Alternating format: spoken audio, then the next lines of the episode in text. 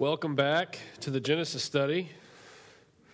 Our last Genesis study was February 11th, exactly one month ago. And so uh, we're getting to jump back into it tonight. Last week, our sewage issue um, put our study out of commission. And so uh, we'll jump back into We're trying to finish Genesis 24. We've been desperately trying to finish Genesis 24 for about a month and a half, two months now. And, uh, and it's turned into, I think we got two more weeks in just these two verses at the end of the 67 verse chapter. And so, funny enough, next week is spring break, so we won't be meeting. And so we'll start the end of 24 tonight and probably finish it the week after spring break, unless something else blows up around here. So uh, let's pray and get back into it. Uh, I'm glad y'all are here. God, we thank you uh, for how good you are, and we just thank you that you're God. We thank you that that as we study the Word, uh, that the Spirit intercedes and the Spirit gives us understanding. Uh, God, we can read and think on these things all day long and uh, have no understanding unless you give it to us. And so we, we beg you for that tonight. Um, tonight, as we're talking about some issues that are uh, definitely controversial and have been controversial for years, for centuries. Um, my prayer is that you would give us, allow these things that we're going to talk about to give us insight into your design and your plan for families and for the church and for ultimately your, your plan for redemption in the world. God, I, am thinking of the sermon from Sunday and that we would be uh, quick uh, to, to hear the things that you would have us hear today. And so, um, we're, we're coming here, we're opening the word, we're desiring to hear from you. We don't desire to hear opinions and, and uh, just um, ran, ramblings of thought, but I pray that you would let this be a time that is focused. I pray that it would be a time that shapes us. I pray that it would be a time that we are uh, coming to a deeper understanding of who you are and what you are doing and what you've been doing from the beginning. God, we love you. It is a privilege uh, to come before you today and worship as we open the Word. We pray these things in Jesus' name. Amen. All right, open up to Genesis 24.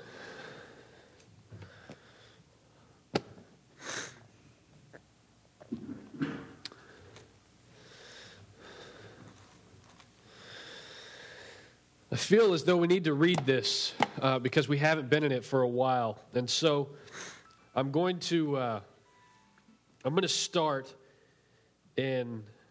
Um, I'm going to start in verse 1. We're just going to read through this to climb back into it since it's been a month. So here we go. Now, Abraham was old, well advanced in years, and the Lord had blessed Abraham in all things. And Abraham said to his servant, the oldest of his household, who had charge of all that he had, Put your hand under my thigh, that I may make you swear by the Lord, the God of heaven and God of the earth, that you will not take a wife from my son from the daughters of the Canaanites among whom I dwell, but will go to my country and to my kindred and take a wife for my son Isaac. The servant said to him, Perhaps the woman may not be willing to follow me to this land. Must I then take your son back to the land from which you came? Abraham said to him, See to it that you do not take my son back there. The Lord, the God of heaven, who took me from my father's house and from the land of my kindred, and who spoke to me and swore to me, To your offspring I will give this land, he will send his angel before you and you shall take a wife for my son from there. But if the woman is not willing to follow you, then you will be free from this oath of mine. Only you must not take my son back there. So the servant put his hand under the thigh of Abraham his master and swore to him concerning this matter. Then the servant took ten of his master's camels and departed, taking all sorts of choice gifts from his master. And he arose and went to Mesopotamia to the city of Nahor. And he made the camels kneel down outside the city by the well of water at the time of evening, the time when women go out to draw water. And he said, O Lord, God of my master Abraham, please grant me success today and show steadfast love to my master Abraham. Behold, I am standing by the spring of water, and the daughters of the men of the city are coming out to draw water.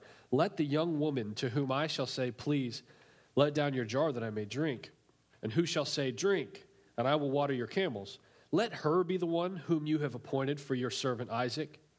By this I shall know that you have shown steadfast love to my master. Before he had finished speaking, behold, Rebekah, who was born to Bethuel, the son of uh, Milcah, the wife of Nahor, Abraham's brother, came out with her water jar on her shoulder. The young woman was very attractive in appearance, a maiden whom no man had known. She went down to the spring and filled her jar and came up. Then the servant ran to meet her and said, Please, give me a little water to drink from your jar. She said, Drink, my lord. And she quickly let down her jar and gave him a drink. When she had finished giving him a drink, she said, I will draw water for your camels also until they have finished drinking. So she quickly emptied the jar into the trough and ran again to the well to draw water, and she drew for all of his camels. The man gazed at her in silence to learn whether the Lord had prospered his journey or not. When the camels had finished drinking, the man took a gold ring weighing a half shekel and two bracelets for her arms uh, weighing ten gold shekels and said, Please tell me whose daughter you are. Is there room in your father's house for us to spend the night? She said to him, I am the daughter of Bethuel, the son of Milcah, whom she bore to Nahor. She added, We have plenty of both straw and fodder, and room to spend the night. The man bowed his head and worshiped the Lord, and said, Blessed be the Lord, the God of my master Abraham, who has not forsaken his steadfast love and his faithfulness toward my master. As for me, the Lord has led me in the way to the house of my master's kinsman. Then the young woman ran and told her mother's household about these things. Rebekah had a brother whose name was Laban. Laban ran out toward the man to the spring as soon as he saw the ring and the bracelets on his sister's arm and heard the words of Rebekah his sister. Thus the man spoke to me. He went to the man, and behold, he was standing by the camels at the spring. He said, Come in, O blessed of the Lord. Why do you stand outside? For I have prepared the house and a place for the camels. So the man came to the house and unharnessed the camels and gave straw and fodder to the camels, and there was water to wash his feet and the feet of the men who were with him. Then food was set before him to eat, but he said, I will not eat until I have said what I have to say. And he said, Speak on. So he said, I am Abraham's servant. The Lord has greatly blessed my master, and he has become great. He has given him flocks and herds, silver and gold, male servants and female servants, camels and donkeys. And Sarah, my sister's wife, bore a son to my master when she was old, and to him he was given he has given all that he has. My master made me swear, saying, You shall not take a wife from my son from the daughters of the Canaanites in, whom, in whose land I dwell, but you shall go to my father's house and to my clan and take a wife for my son. I said to my master, Perhaps the woman will not follow me. But he said to me, The Lord, before whom I have walked, will send his angel with you and prosper your way. You shall take a wife for my son from my clan and from my father's house. Then you will be free from my oath when you have come to my clan. And if they will not give her to you, you will be free from my oath. I came today to the spring and said, O Lord, the God of my master Abraham, if now you are prospering the way that I go, behold, I am standing by the spring of water. Let the virgin who comes out to draw water, to whom I shall say, Please give me a little drink uh, from your jar, a drink of water from your, your jar, and who will say to me, Drink, and I will draw for your camels also. Let her be the woman whom the Lord has appointed for my master's son. Before I had finished speaking in my heart, behold, Rebekah came out with her water jar on her shoulder. And she went down to the spring and drew water. I said to her, Please, let me drink. She quickly let down her jar from her shoulder and said, Drink, and I will give your camels drink also. So I drank, and she gave the camels drink also. Then I asked her, Whose daughter are you? And she said, The daughter of Bethuel, Nahor's son, whom Milcah bore to him. So I put the ring on her nose and the bracelets on, her arms. Then I bowed my head and worshiped the Lord and blessed the Lord, the God of my master Abraham, who had led me by the right way to take the daughter of my master's kinsman for his son. Now then, if you are going to show steadfast love and faithfulness to my master, tell me. And if not, tell me, that I may turn to the right hand or to the left. Then Laban and Bethuel answered and said, This thing has come from the Lord. We cannot speak to you bad or good. Behold, Rebekah is before you. Take her and go, and let her be the wife of your master's son, as the Lord has spoken. When Abraham's servant heard their words, he bowed himself to the earth before the Lord. And the servant brought out jewelry of silver and gold and garments and gave them to Rebekah.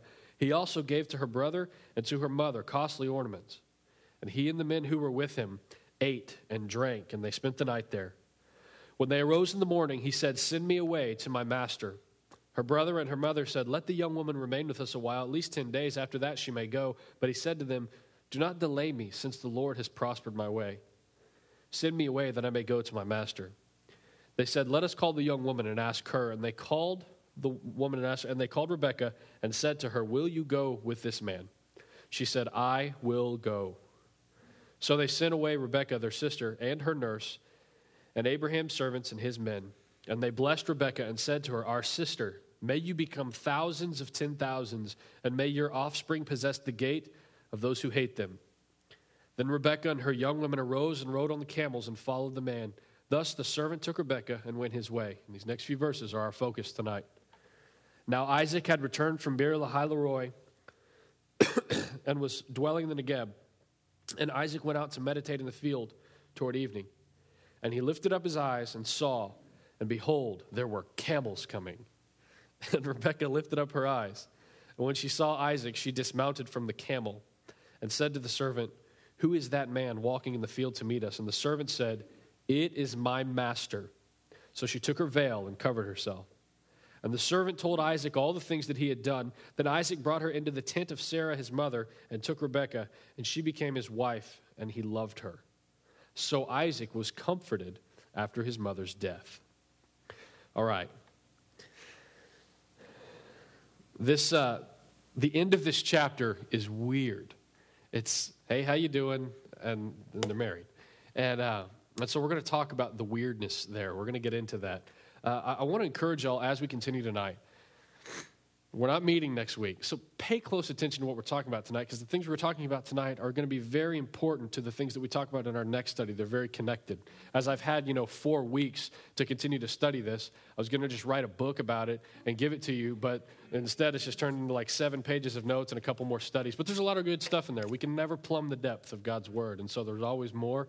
And when you get more time to study, you come out with more. So I guess we need to spend more time in this by God's design.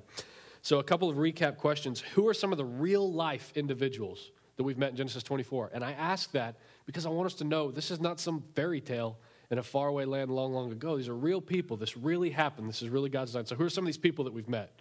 Just throw out the names and maybe what you have learned from them. The kids are doing fine. Don't worry. It's, huh? Laban the sneaky. Yes.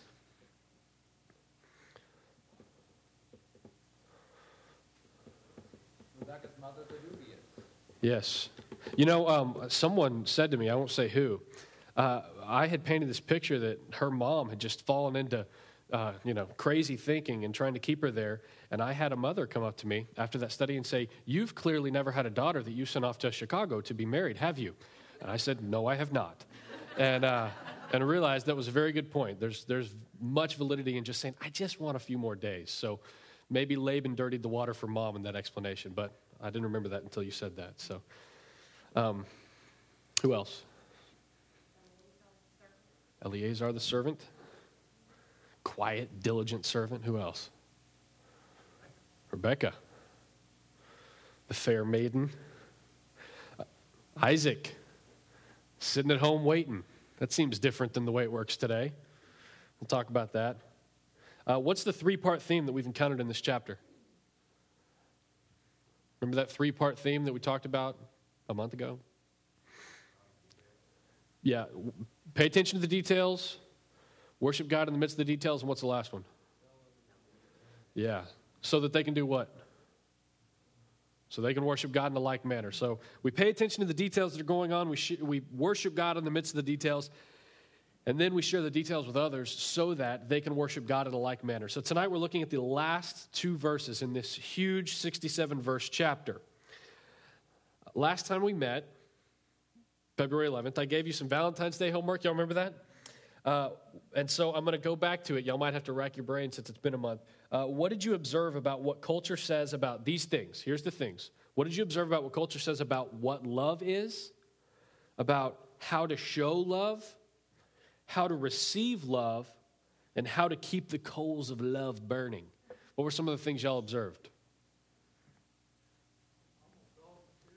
Almost all material? Yeah. If you love her, you'll buy her whatever. That's a good answer. Yeah. What else? Oh, it's a feeling. Mm, it's such a feeling. And yeah, yeah. And some have said it's more than a feeling, but but we'll, we'll, we'll get there. Yeah.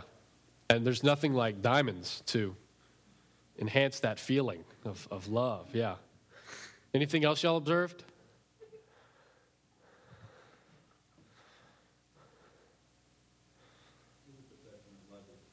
Easy. Oh, yeah. If it's real, yes. If it's real, it's very easy. Yeah. Don't got to work at it. Yeah. yeah. Anyone needs counseling, y'all can meet with Jeff and Ginevra. They got it. Yeah. Um, this picture that it's easy and you just got to do these things. It's almost like a method. Like, do these things, man. It's good. It's not hard. Get a little teddy bear, some chocolates. If you're real, if you really love her, you'll get her diamonds and gold and all these, you know, gifts.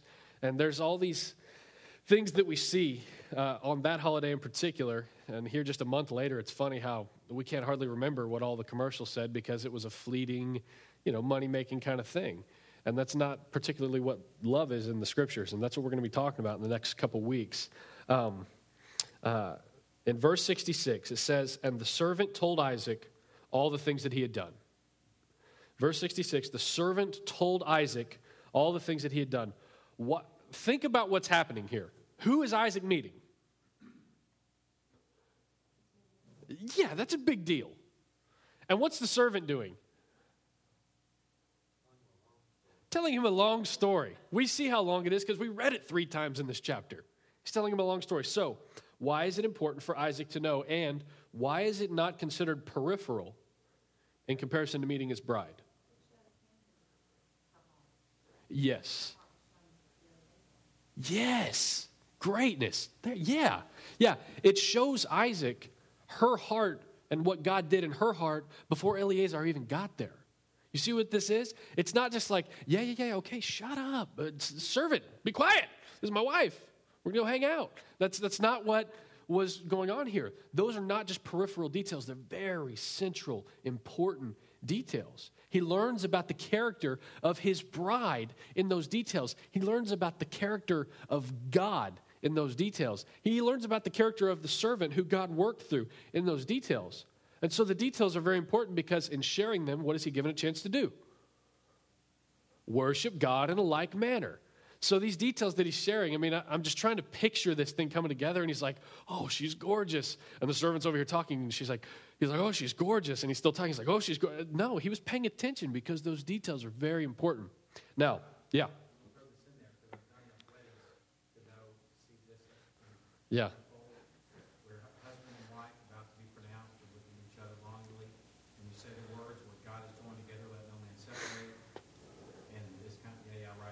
yeah. Come on. Kiss the bride. Kiss the bride. Yeah. God has joined them together, and that's kind of what this details do.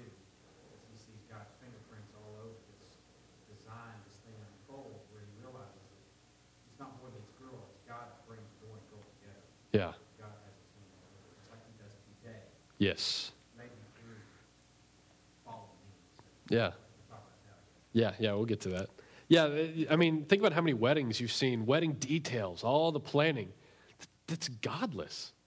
I'm not trying to be harsh. I know it's an important day, but it's important for a reason. It's important because God has brought people together.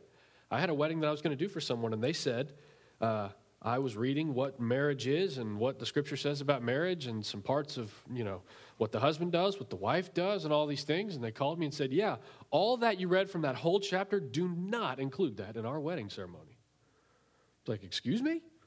And it was a huge blow up, biggest, biggest blow up I've ever seen in my whole life, a total mess. But it was, it was this, oh, everything else is good. We love each other. It's, and then it's this God's peripheral.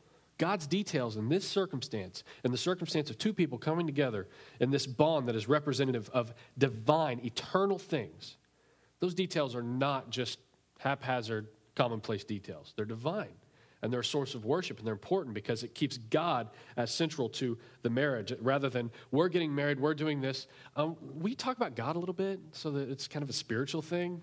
No, it, God needs to be central in this. So, uh, had God been out of the equation, Isaac would not have a wife to rejoice over. If God was out of the equation, he would not have Rebekah to rejoice over. Consider, turn to Psalm 127. Keep your finger in Genesis. We're obviously going to be staying there, but turn to Psalm 127.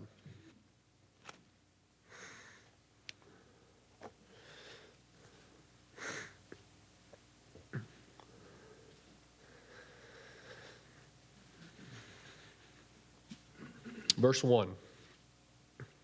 Unless the Lord builds the house, those who build it labor in vain. Unless the Lord watches over the city, the watchman stays awake in vain. It is in vain that you rise up early and go late to rest, eating the bread of anxious toil, for he gives to his beloved sleep. See, in sharing, Eleazar has given Isaac the chance to worship God and to be able to see my father Abraham has these promises that have been given to him, and my father Abraham has this house that has been built up, and my father Abraham's name has been made great. And it is in a short time that, well, Eleazar already referred to him as that's my master, Isaac. And you see a transference of power going on here. And so what he's able to do is say, yeah, unless the Lord puts this thing together, it's in vain. Unless the Lord builds the house, it's in vain. It's a reminder to us. The anxious toil, look at that. It is in vain that you rise up early and go to late to rest, eating the bread of anxious toil, for he gives to his beloved sleep. If you're losing sleep, uh, this will probably hit home with some of us because I've been there. If you're losing sleep, even though you're getting up early and you're staying up late to provide for your family, and you're just like, I can't even sleep, I'm anxious, I'm full of anxiety, there may be a sign there that you're not trusting the Lord to build the house. You're not trusting the Lord to keep it all together. Because unless the Lord builds the house, it is in vain that you work hard all day long. It's in vain that you try and save up money. It's in vain that you even try to feed your family. Because unless God builds it, it's in vain. This is in his breathed out word. And so we must trust him in that. But it's cool here because Isaac gets to see that firsthand because he had to stay home while the whole thing was going on. He didn't even get to travel along. He didn't get any say at the well. He wasn't like, hmm, she's cute. She's not. Uh, ooh, Rebecca. Yeah, yeah, yeah, yeah, yeah. Yeah, go talk to that one. He didn't get a say in that because the Lord's building his house. And there was, and what we'll get at at the end is there's love there when the Lord brings her to him.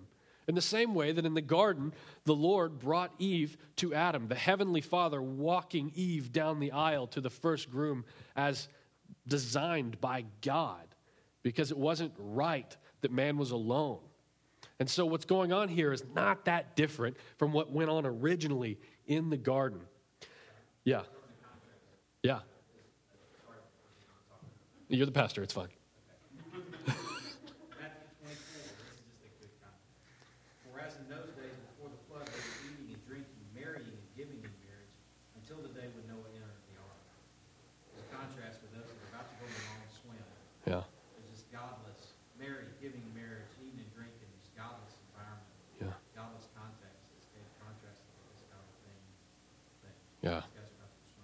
Yeah. People of God don't. Mm-hmm. And the other is, it, it is commonplace. With that marriage that where they wanted me to marry them and they wanted me to leave out a bunch of God's design on it, I wouldn't do it. And they said, Well, what are we going to do? I said, Give me 10 minutes. I bet I can find someone who will do it. And there's like a 1 800 We Hate Scriptural Marriage. And, uh, and I called the guy I know and uh, who does that because there's lots of times where someone wants to get married and they don't agree with the church and you just need someone who's more neutral to come in and do it. Took 10 minutes on the phone. Bam, I wrote him a check. I paid for it. Here you go. That's fine. It's easy. You can do what you want to do. But there's a stark contrast between this and what Ben just described. A stark contrast. And it's going to get even starker as we move forward. Starker. Write it down in your notes and your journals. Um, uh, verse 67 this is where it gets crazy. Y'all watch out. Then Isaac brought her into the tent of Sarah, his mother, and took Rebekah, and she became his wife, and he loved her. So Isaac was comforted after his mother's death. Here we go. Is it weird to anyone that such passion and even love could exist within a few minutes of meeting? Yes. The answer is yes. It is weird to you because it should be weird to you. It better be weird to you. But culturally, it's especially weird. It's like, what? They just met. What is that? Um, it seems foreign to us. Do you know any couples who have met like this? It didn't. when I said couples, I meant married under God's design, not torn apart, not. Yeah.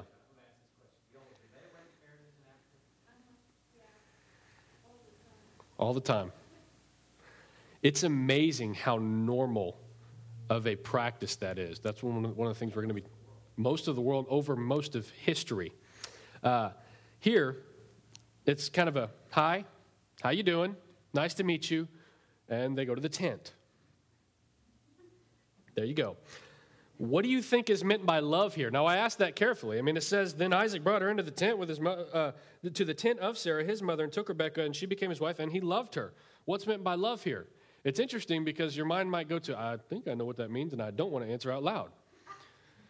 It's actually it's interesting. The Anchor Bible talks about how the Hebrew manuscripts indicate a use um, that is not uh, active as it is stative, and ex- it expresses a lasting feeling rather than a temporary sensation.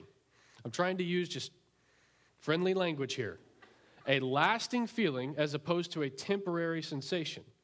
So it's not just he loved her, uh, looks like things are official, we're married, but he lo- it was an ongoing thing. There was real, true love there, not just lust, not just physical, intimate passion. True love that was there and it lasted on. It was real. Now, we're going to come back to this. However, before we do this, there's an interesting point I want to draw out about physical intimacy in marriage. You ready for this? Um, there's an interesting point that uh, to point out about physical intimacy in marriage, and that here we see it as what does it say? He was what? Comforted. Huh. He was comforted. Here, what we're saying is that why, okay, first of all, why did Isaac need comfort? His mom had died. How, how many years before? About three years before, roughly. So for three years, he's been mourning. He sees camels in the distance. Those camels mean one thing. His bride is there. Hey, how you doing? Physical intimacy, true love, true real love, and comfort from the mourning that he was experiencing from his mother's death three years previous. Scripturally, physical intimacy in marriage goes beyond only making babies. Now, the two things that may pop into your mind are okay, uh, togetherness, passion, and babies. There's actually more things in marriage. And I'm going to share this list with you briefly, not expounding too much on anything, because we might all just catch on fire. And, uh, and, and you may come away realizing that you have uh, 65% more reasons for it. The first thing is uh, the scripture, physical intimacy in marriage, pleasure. The, the book Song of Songs. There's no mentioning of babies in Song of Songs. And it is some crazy reading. It, I mean, it is, it, is, it, is, it is pleasure. Again and again. Your teeth are like that of a horse. I mean, we're talking serious pleasure. Um, so the first thing is pleasure. The second thing is children. In Genesis 1:28, we see that first. Be fruitful, multiply, fill the earth. Ch- children. So you have pleasure and you have children, but it goes beyond that even. In Genesis 2:24, we see it as oneness. The oneness. It, it, it, it um, helps to foster oneness in a relationship. One of the things, um, if people are having uh, physical intimacy issues in marriage, sometimes they'll go to counseling, and one of the things that they'll ask a counselor is they'll kind of have their laundry list like, is this okay? Is this all right? What about this? Are we allowed to do this? What is this? And one of the answers that, that, that a counselor will regularly give is Does it promote oneness? Is it promoting oneness? If not, then no. And that may be different for people. But does it promote oneness? Everyone's uncomfortable, so I'm going to go to number four. Knowledge. In Genesis 4 1, it's physical intimacy in marriage promotes knowledge, a knowledge of one another, so that you may know one another better. Number five, protection in 1 Corinthians 7, protection from temptation. It says, Do not go too long without it in marriage, for you may be tempted. And only go longer without it in marriage if you're praying and fasting and things of that nature. But when you're done with that, be quick to get back to it. That's what it says. So we see protection. And then here we see comfort. He was comforted in it. And we also see that in 2 Samuel. After um, his son from uh, Bathsheba had died, uh, it, it, actually says uh, from Uriah's wife, uh, to be appropriate, uh, the son died, and it says uh, he went in and, and laid with her, and he was comforted in the death of his son. So, pleasure, children, oneness, knowledge, protection, and comfort. Those are all roles of physical intimacy in marriage. If you want that list afterwards, come and tell me, and I'll give you the scriptures. Getting back to the first part of verse 67. Verse 67 Then Isaac brought her into the tent of Sarah his mother and took Rebekah, and she became his wife, and he loved her. So Isaac was comforted after his mother's death. I want to think through some things here so that we can gain a better understanding of what's going on. Isaac is how old? 40. His wife uh, that was just chosen for him by God has just been presented to him after the brief hi how you doing the marriage covenant is consummated with physical intimacy and there Isaac is comforted from the mourning that has been going on since his mother died and here's a few questions to draw out why this seems weird to us why it could be so quick like you don't even know her why don't y'all have dinner or something you didn't even take time for dinner you just went right to it why does this seem weird okay first thing first question what do you think about arranged marriages this is where I would love insight if you lived in a culture where there were arranged marriages. What stereotypes pop into your head? How would you feel as a young man or woman if your marriage was arranged?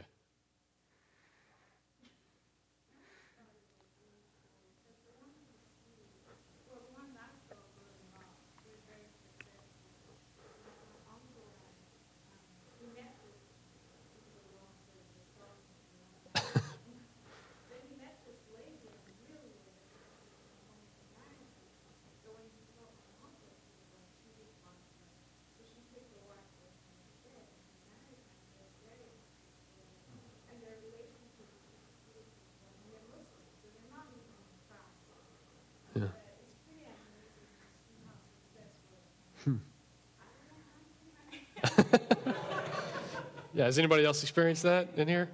Oh, you grew up in Nigeria, so just she, didn't, she didn't grow up in Greenville, in case anybody was wondering. It's Nigeria.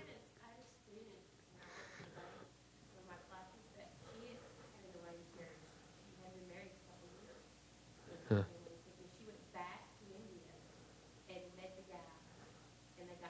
Yeah.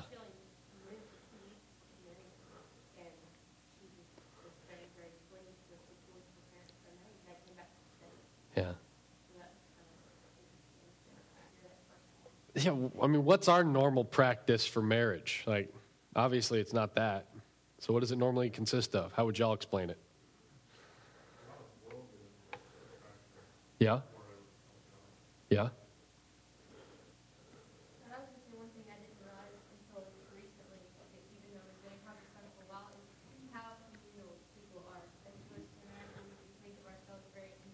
Oh, yeah. And people like even that are older, like for example, Pakistan, even like 24, 25, would still think of themselves first as like a brother or a son, rather than their own person. I think.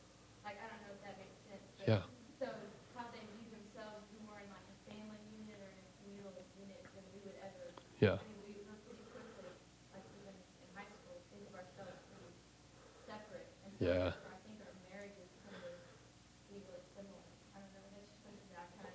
Yeah, that's a great observation. Yeah, it's it's very un-American to think like that. It's very American. I'm an individual. I'll make my decision. I'll do what I want. I, I, I, me, me, me. And then you go to your family later and see what they think after you've done what you're going to do. And so that it's it's very American to think that way. It's very un-American to think of yourself first as a brother, sister, you know, father, mother, whatever, and then other things. Um, what do you think of dowry? What comes into your mind when you hear the word dowry? Three pigs. Yeah. Pigs. Money. What? Your dad has to pay someone to get you married. Yeah. He's tired of feeding you. Pay someone to feed you. Yeah. Okay. What else comes into your mind when you think of dowry?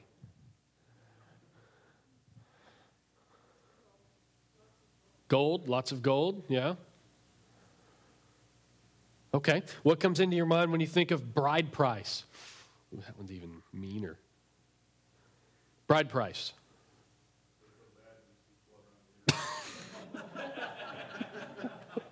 yeah? Yeah? You're not the only one thinking that, yeah. her parents gave her um, just thousands of dollars worth of gold jewelry,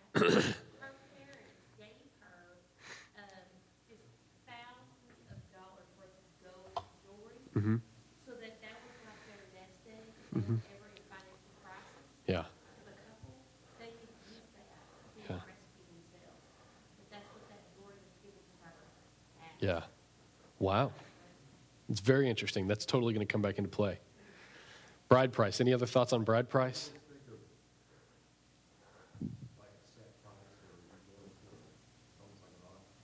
Like livestock. Okay. Okay. Yeah.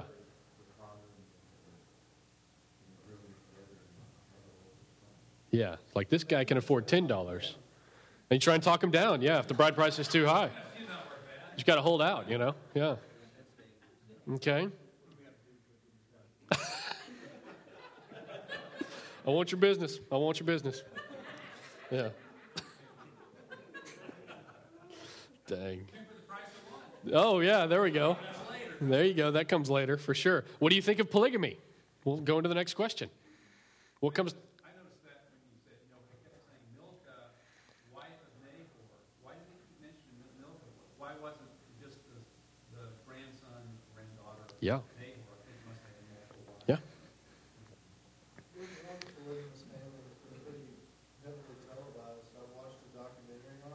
when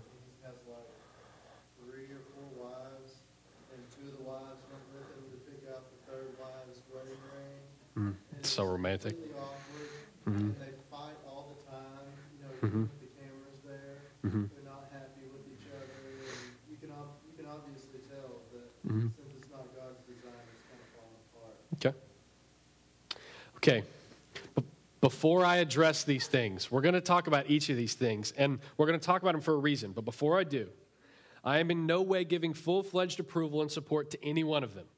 I want to make that clear because I'm going to be saying things that are going to make you What? What? Did he say that? I'm not giving full fledged support or approval to any one of them. That's not what we're doing. However, in understanding a very big and important theme, I'll go ahead and tell you right now of family,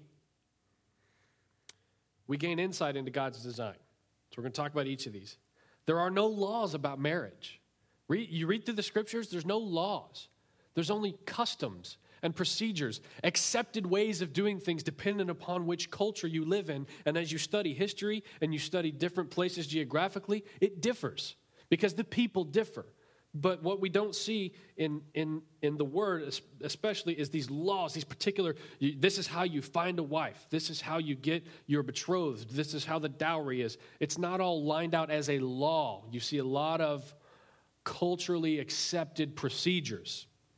There, um, we need to understand this divinely implanted theme of family, implanted by God, that continually causes God's people to function as they have. Now, proceeding uh, with the things that they've done, the, the procedures they've adopted, um, we got to understand this theme of family to understand a view of why anyone would even bring up bride price or dowry or an arranged marriage, which sounds so crazy to us. So, uh, we got to understand this big theme of family. I'm telling you that ahead of time. We're going to get to that in detail, but ahead of time, know we're talking about family. But first, before we do that, we need to do away with the foolish misconception that just because we're doing things the way we're doing things does not mean it's the best way that it's ever been done. Okay? Just because we're doing things the way we do them now, just because the normal procedure is you go off to college, you go to a bar, you meet a girl, and then you date, and then you meet another girl, and you date or guy, whatever, and then you then later on you, you find them, you, you put a ring on their finger, and then you go back to mom and dad and say, "Look at the ring on her finger. Look what I did."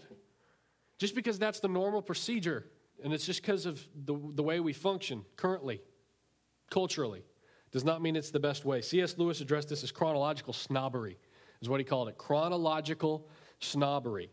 It's a type of thinking that automatically looks at the past and says clearly they were not as knowledgeable or informed as us, or else they would have never functioned that way. Clearly, they're not as smart as us, or they would have never done it like that. One who is guilty of chronological snobbery is not usually one who is open to reason. One who's guilty of chronological snobbery is not one who usually has a pure motive, because it's snobbery, which is selfishness and self promotion and this self aggrandizing. This is how we do it. So, here's the, here's the turn. I think, as we, especially as we look at this, I think we're very susceptible to this type of thinking in reference to things like arranged marriages. Like we can just look at it and say, stupid, invalid, unreasonable, unfair, impractical. That's not how we do it. That's not how we work. That's, that's, that's not even worth a second thought.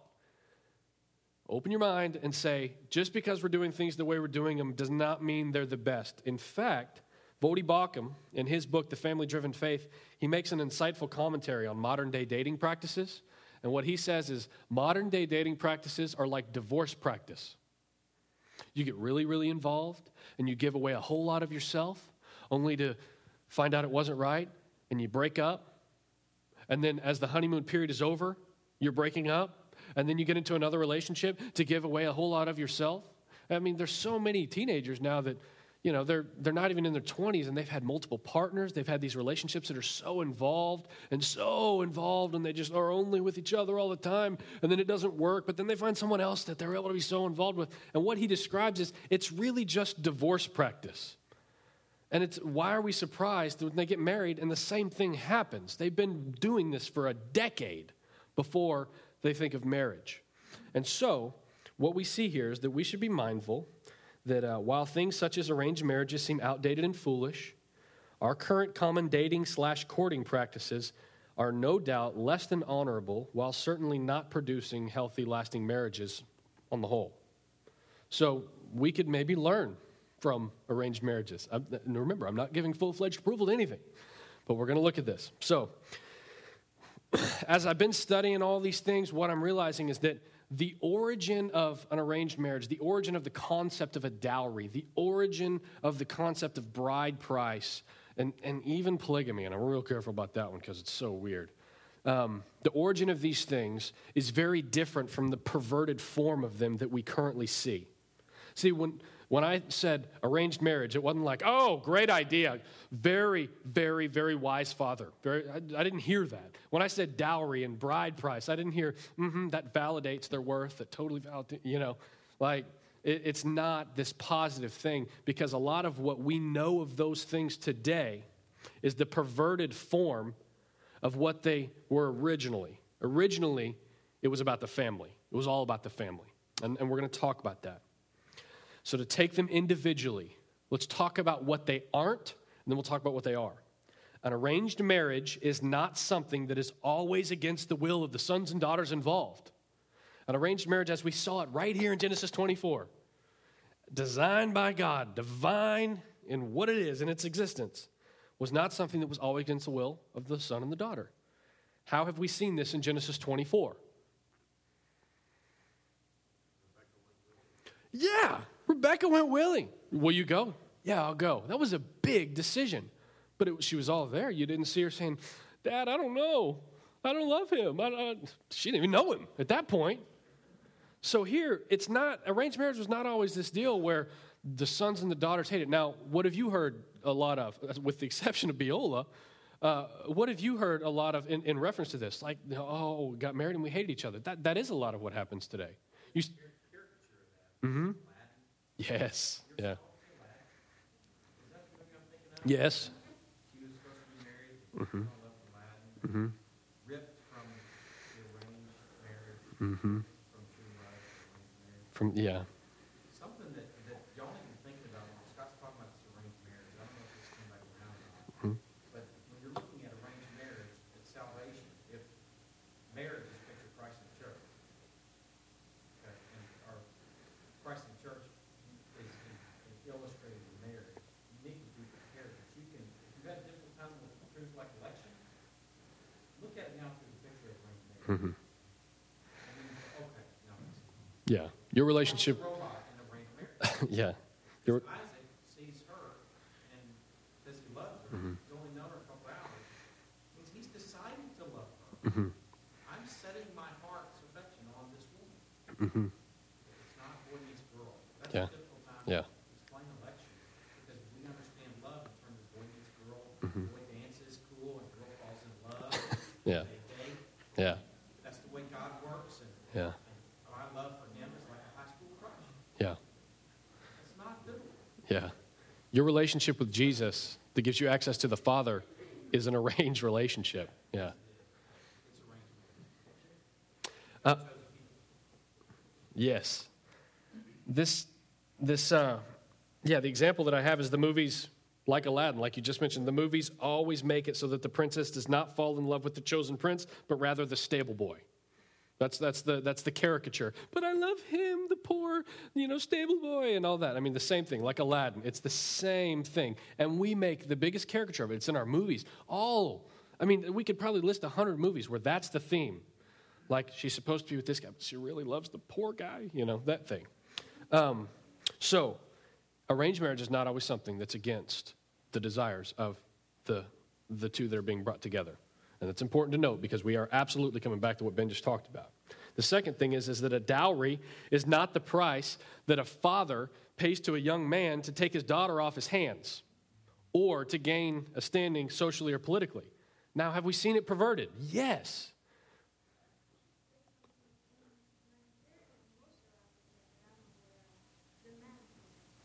Yeah.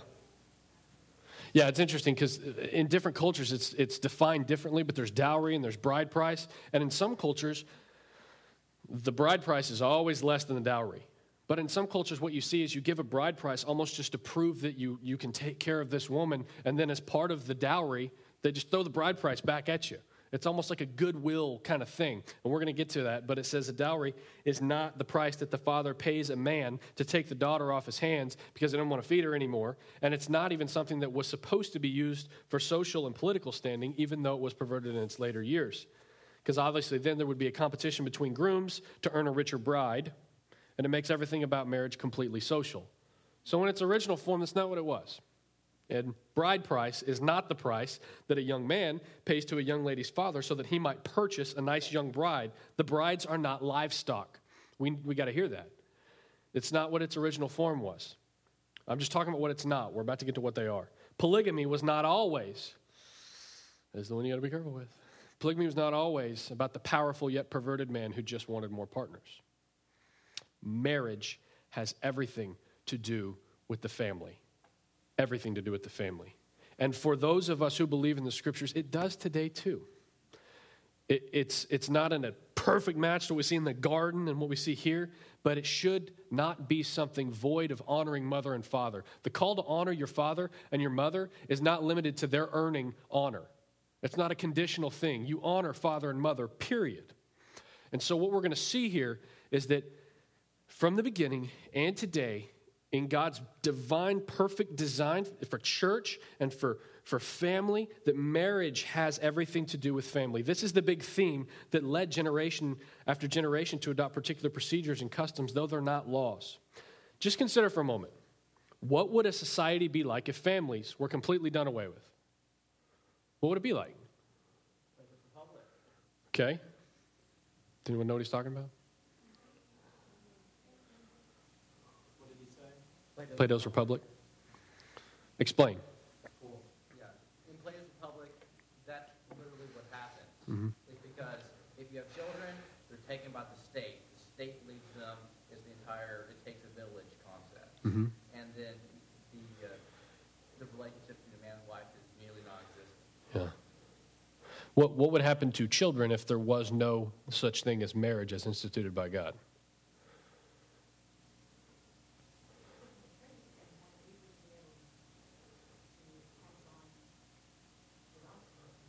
Yeah, that's an important one. Yeah. What else? Yeah, we couldn't even function. Yeah. Yeah. Yeah. Be open to all kinds of perverse things if there was no mandate given by God towards wholeheartedness in marriage, towards perseverance in marriage. Marriage has everything to do with the family. Mm-mm. They wouldn't see it lived out in the home. hmm Yeah, they would, they would not see daddy loving mommy as Christ loved the church. Would, there wouldn't even be a comparison to make if there was no marriage. So, um, again, I'm talking about things in an original form. And so, this arranged marriage that we're talking about is not weird. I mean, I remember the first time I read this in Genesis, and I was just like, man, that is so old news, disconnected. And it's not. It's not. This is all, this is all having to do with everything, and marriage has everything to do with the family. Uh, in Athens, um, at, at, at one point in Athens, marriage was only looked at as an economic partnership. That's a perversion from its original sense. I mean, you can't look back at the garden and say, yes, they needed that economic partnership so that they could make sure that their trees and their part of the garden was separate from this trees and their part of the garden. And then if they split up, then they were.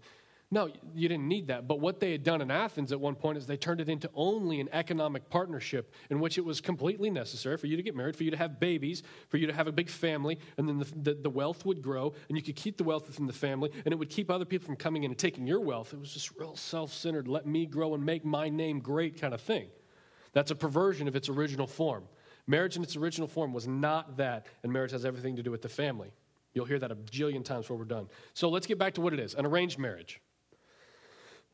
and again, as I say what they are, remember, we're going back to their original form, and I don't want to give full fledged approval to anything. But an arranged marriage was a means, just listen to this, a means by which discerning heads of household would do all they could to keep their households rightly intact and their heritage from being blemished.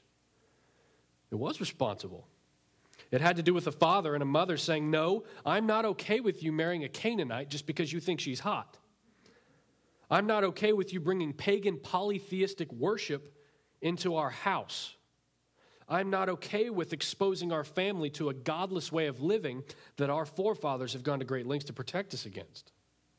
It is a father saying, I want to be familiar with the values and character of your spouse's family because in marriage, our family is not divided, it is multiplied. And no one wants to multiply something that is wicked and gross and broken. I want to know what's going on. I want to make sure that our family is protected in this and that God is honored. No one wants multiplication of something wicked and unhealthy. We want to be fruitful, multiply, and fill the earth in a way conducive to our created purpose to glorify God. That's your created purpose. So, what a father is saying in arranged marriage is, yeah, I want to make sure these things are, are, are clear.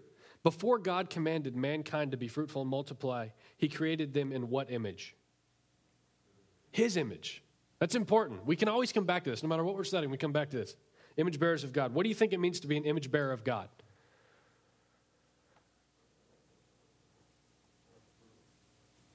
Yeah, it's a privilege.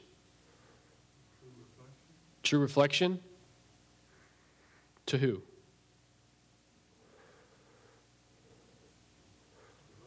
Yeah. What does it mean to glorify God?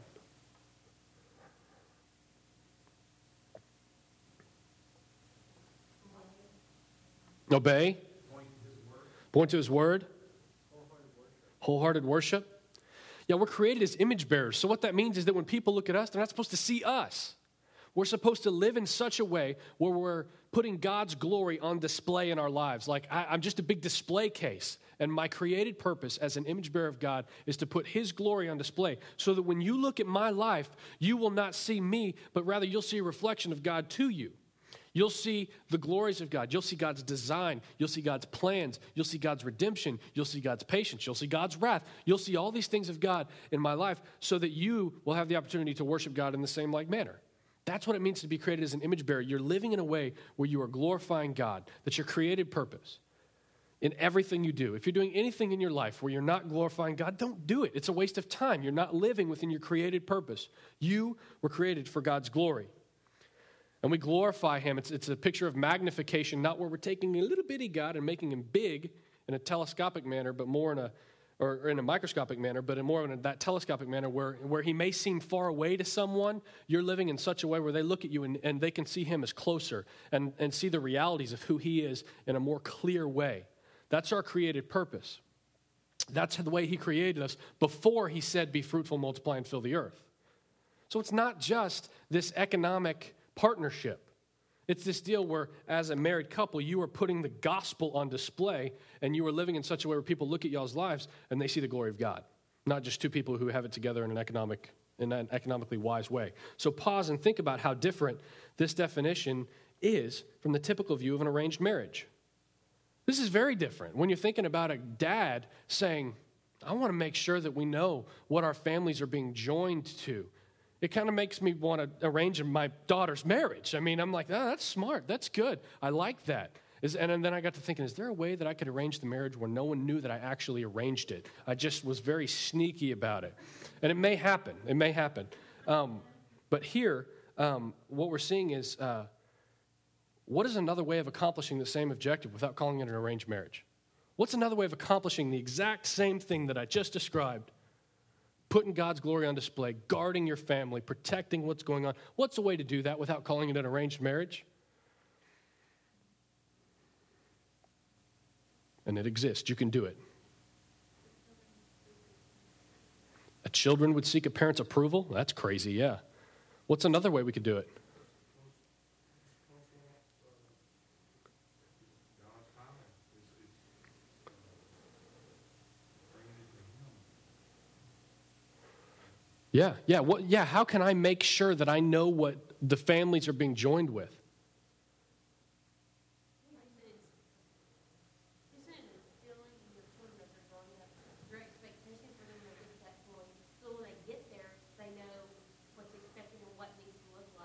Yes. Yes. Yeah. Mm-hmm. Yeah. And, but I too wanted the same thing, though, because I knew right from growing up. Yeah. And I wanted what my parents looked like as Yeah. me. So they model it for you, they put it on display for you, they show you what to expect. So that what I hope my daughters do one day is they see some guy who's like, oh, you want to go out? And they're like, my dad would think you're a bonehead. No way. Yeah. Yeah, that's modeled. That's good. So the way that we could do the exact same thing is to be a part of your child's life. And don't just give up when they're 10. Like as, as you're going on, know what's going on. Talk to them, encourage them, be in the word, shepherd them in its simplest terms. You shepherd them. Dowry was not actually paid by the bride's father to the groom, but rather it was something that was generally paid in its original sense by the bride's family to the groom's family. Now, let me explain this. There's a very big difference between I'm paying you to take this girl off of my hands and I'm giving this to the family for their well being. There's a big difference. Again, it's all about the family. It's the bride's father saying, I want you and our family to flourish, and I'm going to help take care of you. It's about family. Do y'all see this? It's not just about this individualistic, selfish mindset. It's about family. I want you to flourish and be taken care of. The code of, I always say this wrong. Hammurabi, Hammurabi, how do you say it, Ben? Hammurabi. I got it right the second time and then showed my foolishness by asking him. Hammurabi. This was written in 1760 BC. This is 400 years, almost 400 years before Mosaic law was written, before the, the law that we see in, Exodus was written. This code of Hammurabi, I think, um, was written in 1760 BC. Uh, the Mosaic Law was 1380 BC. And it states two interesting things. This is 400 years before Mosaic Law. This is, in fact, the first recorded code of laws that exist on the planet. The first recorded ones. The first one says marriage contracts are essential. That's the earliest recorded code of laws in existence on the planet. And number 128, the marriage contract is essential. And number 162 says this, and pay attention to this. If a man outlives his wife, her dowry belongs to her children, not her husband. Y'all see what the difference is there? Look at your heritage. Take care of your children. Take care of future generations. If dad outlives mom, dad doesn't get to take the dowry and go find another mom or just abandon the kids. That money would actually go, those the treasure, whatever it is, the the uh, riches would go to the children, not even the dad. Today we have something um, similar. It's called a generational trust. My my granddad has set one up, and he has a company and a business that, that, that he's grown over the years, and he set up what's called a generational trust. It's the same thing we're seeing here in its original form in dowry, in that he says that he has four children. 25% of the, of the company goes to each of the four children. And like if my mom dies, it doesn't go to my dad. I found this out a few weeks ago. I'm like, that's in Genesis 24. It, it goes to me and my three brothers, not my dad. So, like, if this, it'd be so weird if my mom gets hit by a car or something random. I don't wish that. I love my mother immensely. If I would have to go to board meetings starting tomorrow, and my dad would be sitting there with no say. But why would you do that? It seems harsh a little bit, right? Like, why would you do that? Yes, it's to make sure that no one just marries in for money. It's to make sure that no one manipulates a family and a business. It's just to make sure that your heritage is cared for, your future generations are being looked after. It's just a generational trust. That's what we have today. They're all over the place. And here it's the same thing. In this, in this law that was written 400 years before Mosaic law, you see it already existing there where it was for the family. And it wasn't even this God centered thing. It was just the way that they were operating because and there's something inside of everyone that says we need to function in a certain way. And you adopt these customs because of this divinely oriented thing called family. We didn't come up with it. Um, it's a generational trust. It considers the safeguards uh, from money grubbers and, and other things. Um, the point is that the dowry existed for taking care of the family with a view towards future generations and heritage. Taking this into account, um, it's funny because when we see someone who's inherited a lot of money, we usually like, lazy, you didn't even work for that. You know, rather than, hey, maybe his father had a, this view of taking care of future generations. But a lot of times we just slough it off like, loser, you didn't even work. Um, in India, this is interesting. In 1961, in India, there were so many things attached to the dowry, so many preconditions, like I'll marry her if, if, if, if, if, if you give me this, if you give me this, I'll do this, this, this, if, if, if, if, if, preconditions, that they actually in 1961 instated the um, 1961 Dowry Prohibition Act. And it prohibits the request, payment, or acceptance of a dowry in India, where there's lots of arranged marriages, as consideration for the marriage. So you can't have a dowry if it has a precondition to the marriage, like, I'll marry her if you ante up. You can't do that as of 1961 there.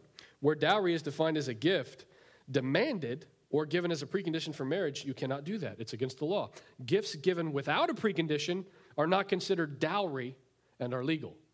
So it's funny, they redefine dowry.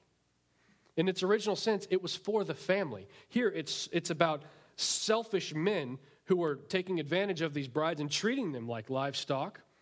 And, and you see this picture that they had to say, well, okay, dowries are illegal. That it was redefined. But what you can do is give a gift as a goodwill nature to take care of the family, as long as there's no preconditions to the marriage. Does that make sense? Are y'all hearing what I'm saying? Like, that's interesting. They had to put a law to get away from the perverted nature of man to mess something up that was originally maybe not so bad. The bride price, was not how a young man bought a bride, and we'll close with this one, was not how a young man bought a bride from the bride's father. The bride price, was paid by the groom's family to the bride's family as a goodwill gesture of wanting to offset the loss that the family will experience by the daughter moving out. All right, let me explain that. In those times, a daughter or son was more than just a deadbeat who sat around on the sofa eating mom and dad's food that mom and dad paid for in mom and dad's house. They did something. They contributed to the family. They didn't just sit and play video games all the time. A young woman played an important role in the home, just as each member of the church is given specific gifts to be used and not sat on. For example, what was Rebecca doing when we met her? Drawing water. So here's the deal she was at the well gathering water for the animals in the family. So the, the groom's family would see the importance of the daughter in her family and offer up a sum of goods and money to validate her worth, not invalidate her worth. Now, obviously, the problem comes in when you say, You validate my worth with three camels. Like, that's a little weird, right? That's when the problem comes in. But the original thing is, Man, I know you're losing a daughter, and she's valuable to your family. And as a goodwill gesture, here is money and goods and whatever else I can give you because I know that that's a loss. And we're family now, and we are not separate people, and we're tracking. That's what it was originally. And then polygamy, the one we got to be careful with, too often perverted.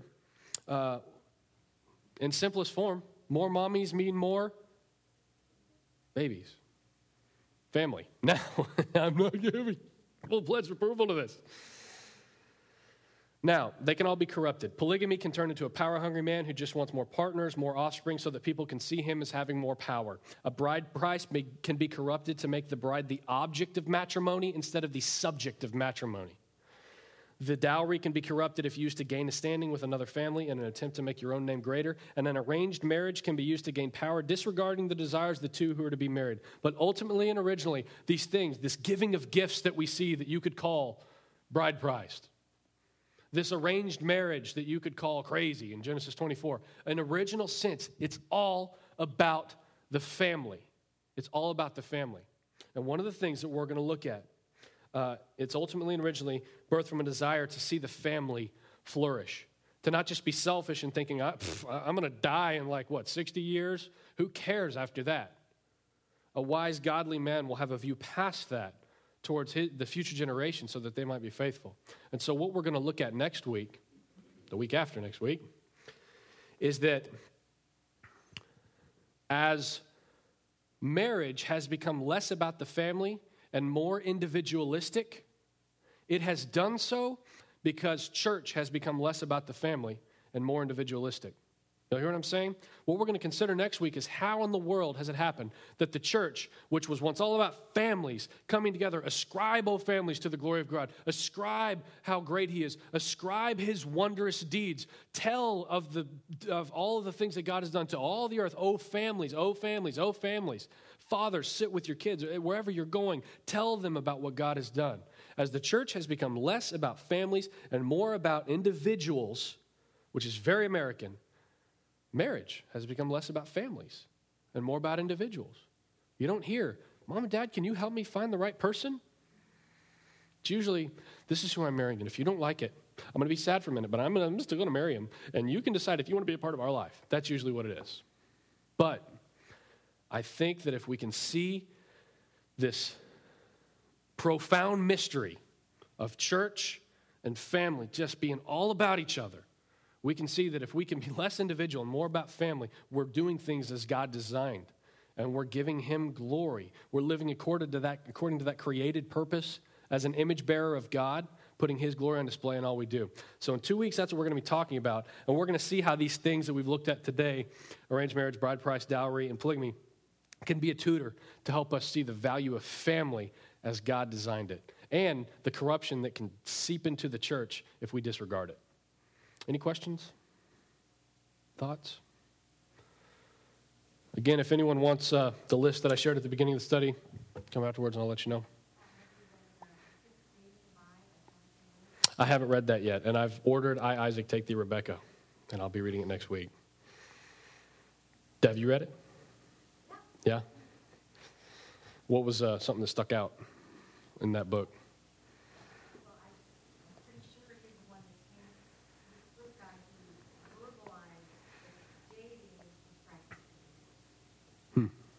The divorce practice thing, yeah. Yeah, someone else wrote a book called Stop Dating the Church. Because, you know, the individualistic nature creeps in, you, you get people just hop from one to the other, saying, Oh, I finally found what I'm looking for. Oh, you're not making me happy. I'm going to go somewhere else. It's the same lingo in both scenarios. Mm-hmm. Yes. Yeah. You got to have a vision for future generations to start praying for a spouse. When I'm looking at my two year old little girl and thinking, I hate the idea of you getting married, but I'm going to pray for your spouse because it, if you really believe in what prayer does and who God is, you'll do that. You're absolutely right. Let's pray. God, you're so good to us, and uh, I, I am so thankful for your design. We've looked at some weird things tonight, some things that are so foreign to the way that we think, some things that are so backwards to the way that we function as a society and even as the church. And my prayer is that in, in studying the, the origin of things that, that you put into place, I pray that we would see this high view of family, and in doing so, we would see a high view of church. And as we see a high view of church, we would have a higher view of family, and it would be this thing that feeds it because of the profound mystery that exists between the two of them. God, your design is way beyond our full understanding and way beyond anything that we could come up with on our own. And so we thank you for marriage tonight. I thank you for families tonight, and I thank you for the church tonight. And I pray that as we continue uh, in Genesis 24, that you would heighten our view of each of them so that we would be better at living according to our created purpose, which is bringing you glory. I pray that as we have a heightened view of these and we respond appropriately, that people would look at our lives and see your glory and not just our designs, because it's not our design. We can't come up with something this good. God, you're very good to us. Your, your provision is abundant. Uh, your love is, is perfect and lacking in nothing. And we, we, uh, we humbly come before you with, with full of thanks um, for the time we had tonight in the Word. We thank you for Jesus, and we pray these things in Jesus' name. Amen.